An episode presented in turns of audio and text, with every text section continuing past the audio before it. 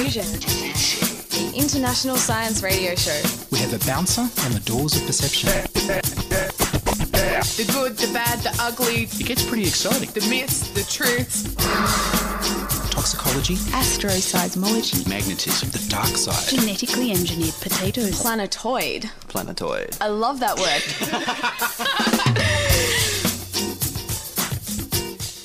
Welcome to Diffusion Science, your 30-minute dose of science news, views and breakthroughs. I'm your host, Darren Osborne, looking forward to expanding your scientific lexicon for another week. Whether you're listening to us in Sydney on 2SER, around Australia on the Community Radio Network, or you've downloaded the show from the internet, welcome aboard. In this week's show, Mark switches on the fasten seatbelt sign as we travel through the science of air turbulence, and the all-natural Celine and Emily take a closer look at food additives. But first, it's time for the news with Jack and Celine.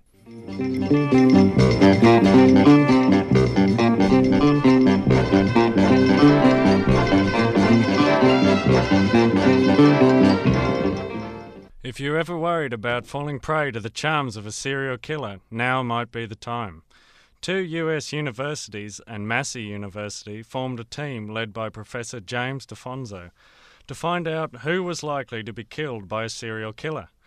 The findings were all based in the US, so you can relax somewhat.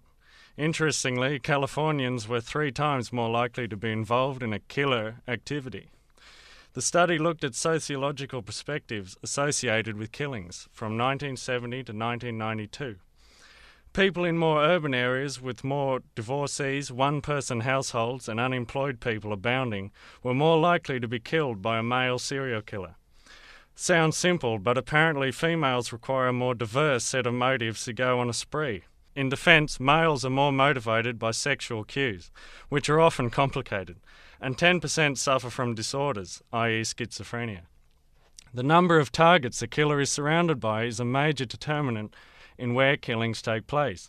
Violent states in the US, with more hunting licenses, National Guard enlistment and higher rates of violent television viewing, were also more prone to serial killers. Dr. Jane Prochnow of Massey University says countries like Australia, where higher percentages of single-person homes, divorcees and unemployment are found, are also prone to higher rates of serial killing males roaming the streets. All this reporter can say is stay clear of Oxford Street at night. Neuroscientists are one step closer to developing technology for reading your mind. In a paper released last week by the Max Planck Institute, neuroscientists can not only locate the brain area where a thought occurs, but they can probe into the area to read out some kinds of thoughts. Their experiment involves asking a volunteer to add or subtract 2 numbers that are flashed on a screen in their head. Using functional magnetic resonance imaging, scientists were able to detect their choice correctly 70% of the time. The potential for reading minds is certainly an exciting thought. It could help the paralysed to control a wheelchair or use a computer. Can even help detecting criminal intent, religious beliefs, or other hidden thoughts. But unleashing this technology poses some ethical dilemmas. It could easily be misused by advertisers, politicians, or lawyers to detect our intentions, attitudes, or emotions. What if we could find out what a potential employee was thinking in a job interview? Or what if you had to scan your brain alongside your luggage at the airport? In fact, the Neuroethics Society was formed in 2006 to facilitate an international debate about the proper use of discoveries in their field and establish the real boundaries of mental privacy before we delve too far.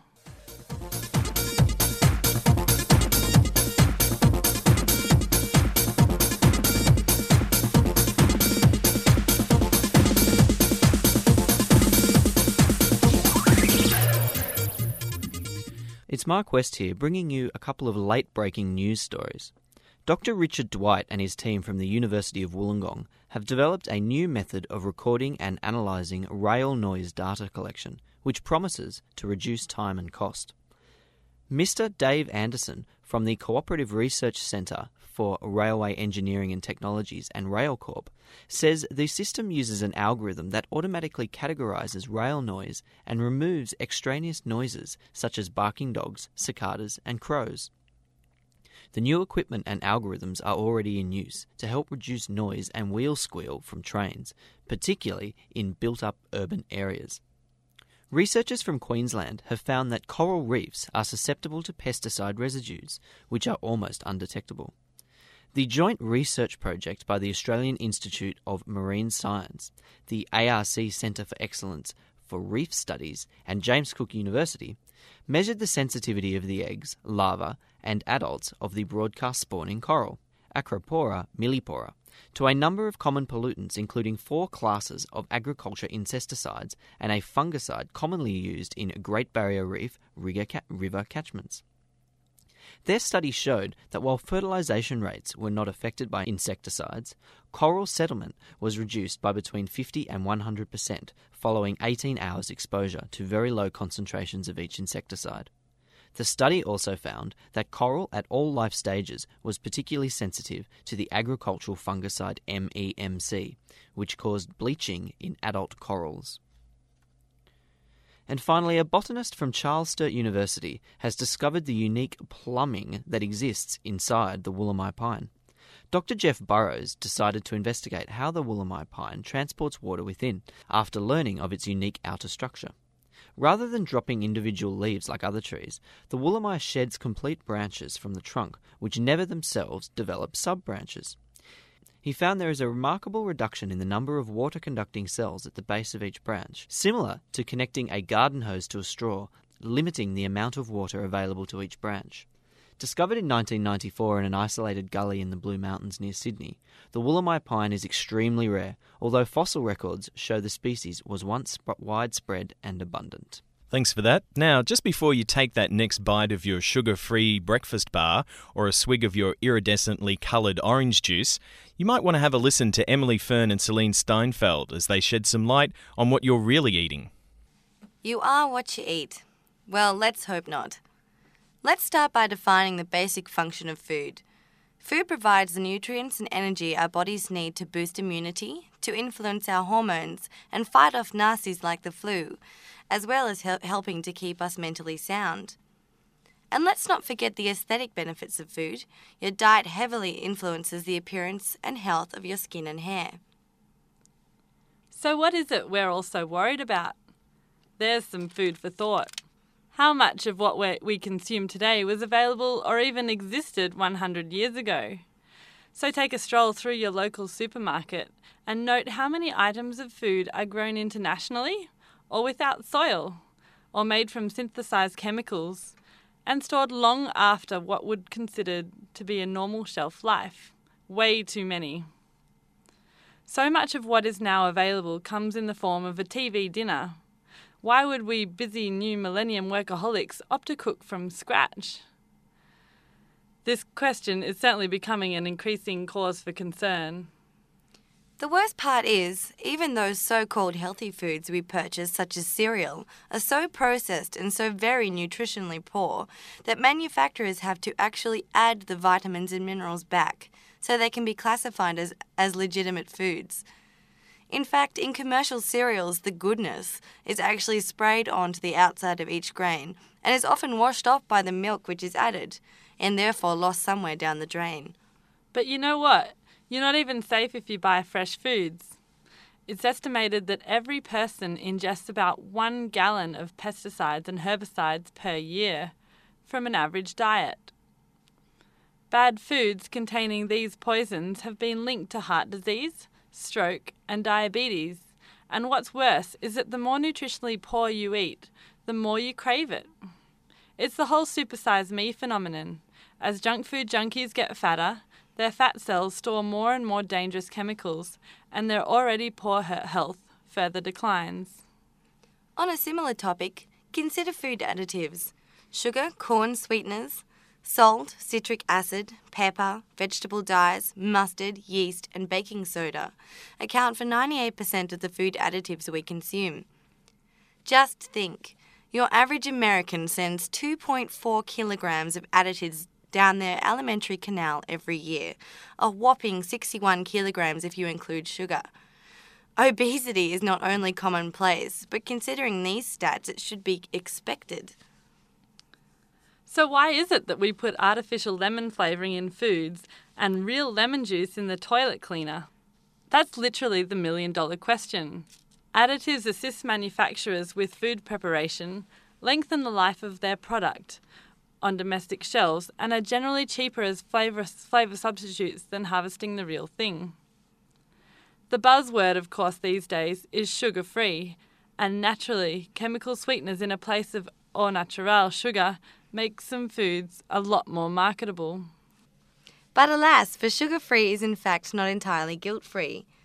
Preservatives like sulfite can cause severe reactions, especially in asthma sufferers.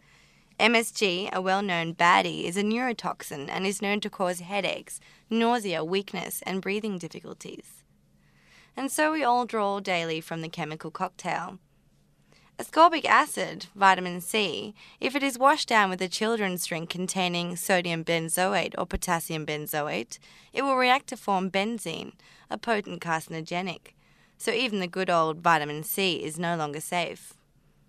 With over 10,000 chemicals added to our foods these days, it's a daunting task to try to comprehend all the nutritional information labels as Australian standards now require to have on each label.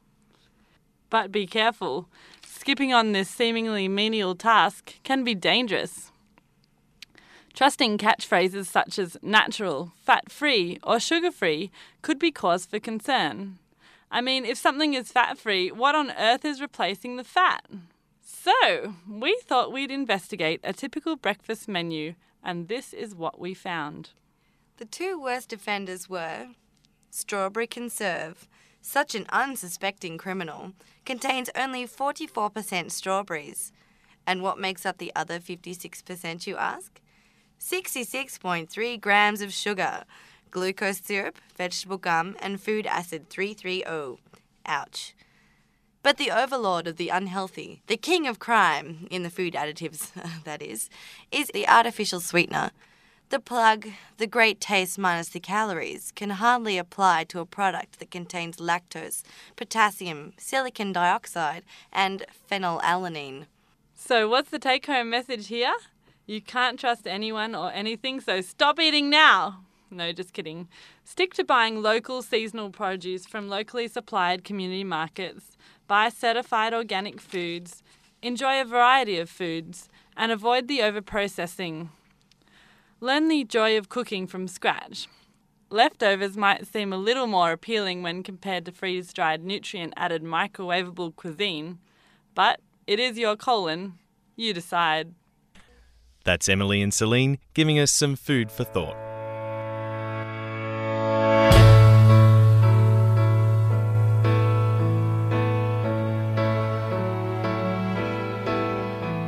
Sometimes I get the feeling that I won't be on this planet for very long. I really like it here. I'm quite attached to it. I hope I'm wrong. All I really want to say, you're the reason I want to stay. I loved you before I met you, and I met you just in time, 'cause there was nothing left. I sat here on my suitcase in our empty new apartment till the sun went down. And I walked back down the stairs with all my bags and drove away. You must be freaking out. All I know is I gotta be where my heart says I ought to be. It often makes no sense, in fact, I never understand these things I feel. Don't change your plans for me.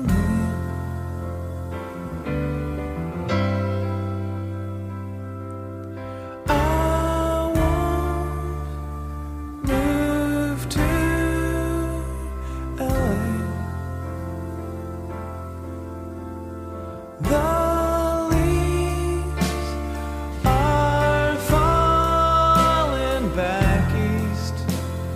That's where I'm gonna stay.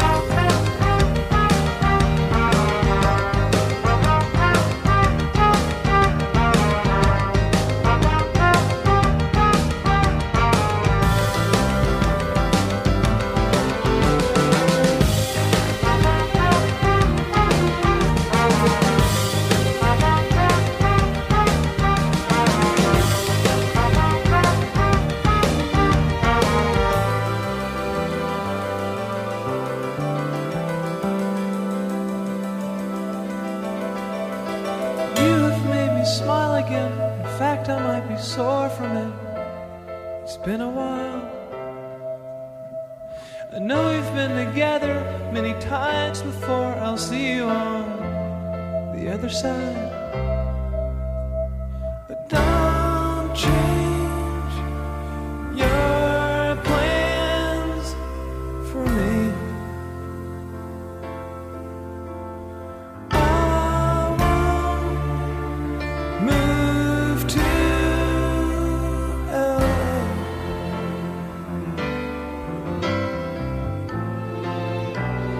The leaves are falling back east. That's where I'm gonna stay.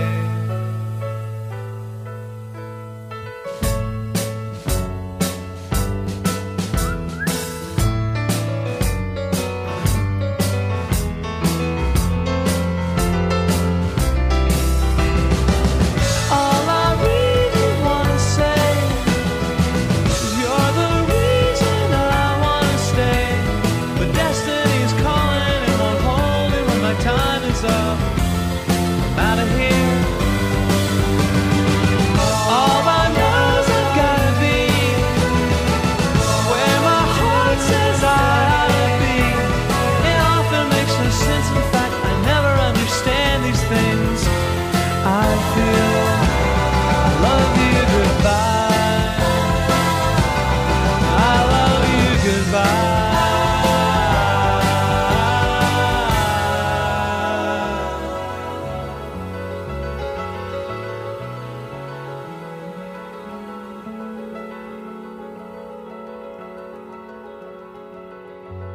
That's Ben Folds Five with Don't Change Your Plans. Now, one of the interesting things out of that feature was that Celine and Emily talked about artificial sweeteners being bad for you. I was just going to ask both of you, what is it in particular that's bad about them? Well, what we didn't actually mention in our article was that artificial sweeteners contain a thing called aspartame. Is that how you say it? It's a sweetener flavour enhancer. It's actually prepared from phenylalanine and aspartic acid, and actually breaks down eventually to formaldehyde in the body, which is quite bad for you. So I suppose the take-home message from that is that we should probably use sugar instead, but in more moderate doses. And less refined sugar too. Raw sugar is better for you than refined sugar. Yeah, I think the interesting thing about health and diet these days is that it's all about excess and reducing excess and just keeping things to a sort of a minimum, I suppose, and a balanced diet. Would that be right? That's exactly right. You look on a packet these days and find a whole paragraph of information about what's contained in the product. But in fact, all you want is something so simple. A basic raw material, or what you're going to eat, doesn't need to have a chemical compound that you don't even understand. Well, that's interesting. As I said, food for thought, and hopefully you'll all feel better when you have a home-cooked meal later on. Well, there's more you can do in an airport toilet than join the Mile High Club. On a recent trip north, Mark West, suffering from the effects of air turbulence, turned the tiny water closet into his own recording studio to give us the lowdown on why turbulence occurs. I'm on a plane up to Townsville and I'm experiencing terrible turbulence. I've taken myself off to the toilet where I can do this recording. The captain said that he was trying to fly below the clouds so that we wouldn't get any turbulence. However, the clouds kept getting lower, so we kept getting lower. Now we're too heavy to get above the clouds, so we are getting a lot of turbulence in here, which is not really good because I pretty much don't like flying very much, and turbulence is about the worst thing in the world. It's never very good when you see the stewards and stewardesses rushing down the aisles once the seatbelt sign's turned on to find a spare seat to sit in, all in a bit of a hurry. It's a bit of a worry. Let's hope we get this and land in Townsville safely. And then we might do a show on what causes turbulence. I'm like a bird, I only fly away. I don't know where my soul is. I don't know where my home is. And baby, all I need for you to know is I'm like a bird, I'll only fly away. I don't know where my soul is. Well, now I'm back in Sydney after a 7-hour delay in Townsville Airport. We can have a little bit of a chat about turbulence. Now, the turbulence was caused by Cyclone Nelson, and Cyclone Nelson also caused my stay in Townsville to be extended by that lovely 7 hours. It's very strange being normally from Sydney, which is in the grips of a drought and a water crisis, and then flying up to Townsville and being caught in the middle of a cyclone. It goes to show you how big Australia is. Now, turbulence is air movement that cannot normally be seen, and whilst many people enjoy this aspect of flying, I really struggle with it. There are a number of ways that turbulence can come about. Thermals. Air rises when it is heated by the sun, and cold air sinks. So if one mass of air heats up, this can cause airflow, causing turbulence. The second way is through jet streams. At high altitudes, there are fast air currents. These can shift, causing disturbance in the nearby air. The third way is through mountains. When air passes over mountains, it can cause turbulence as it flows above the air on the other side of the mountain. And the fourth way is wake turbulence. If you are flying near the ground, a passing plane or helicopter can set up small chaotic air currents that cause turbulence. And finally, we've got microbursts. A storm can cause a strong downdraft when you're close to the ground. The danger with turbulence is that it cannot always be predicted.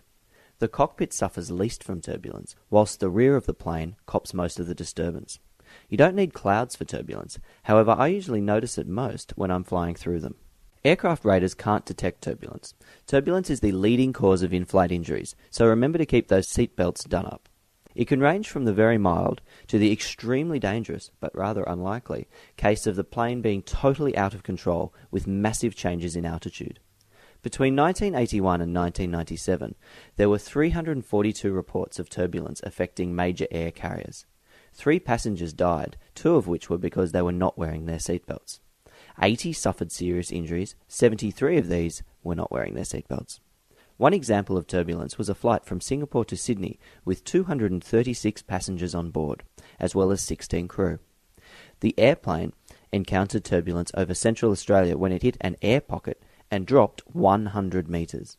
9 passengers, including 1 pregnant woman, and 3 crew members suffered neck, back and hip injuries, with 1 of the passengers requiring surgery.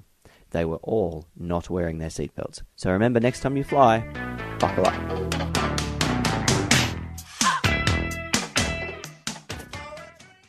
Thanks for that, Mark, and don't forget to leave your sick bag in the bin on the way out. Well, that's all we have for Diffusion Science this week. We hope you enjoyed it and feel inspired to fly through turbulent skies, doped to the eyeballs on food additives. If you want to send us an email, a request, or a ransom note, drop us a line at diffusion@2ser.com. To download our previous shows, log on to our website at www.diffusionradio.com. Diffusion Science was produced this week by Mark West. Appearing on the show were Celine Steinfeld. See you next week. Emily Fern. Au revoir. And Jack Cottrell. See ya. Along with the handsome Mark West. Thanks, Darren. I'm Darren Osborne, and I leave you with Depeche Mode and Enjoy the Silence. We look forward to you tuning in next week.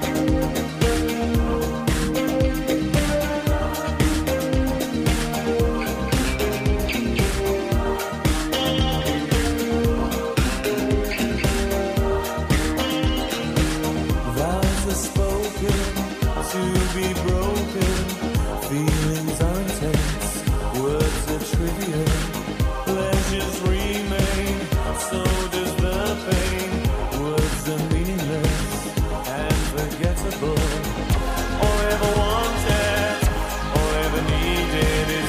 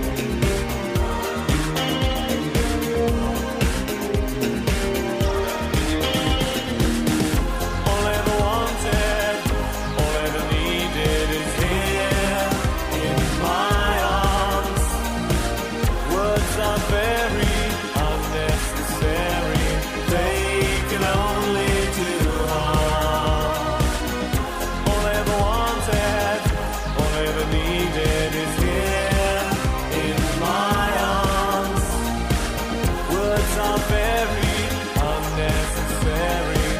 They can only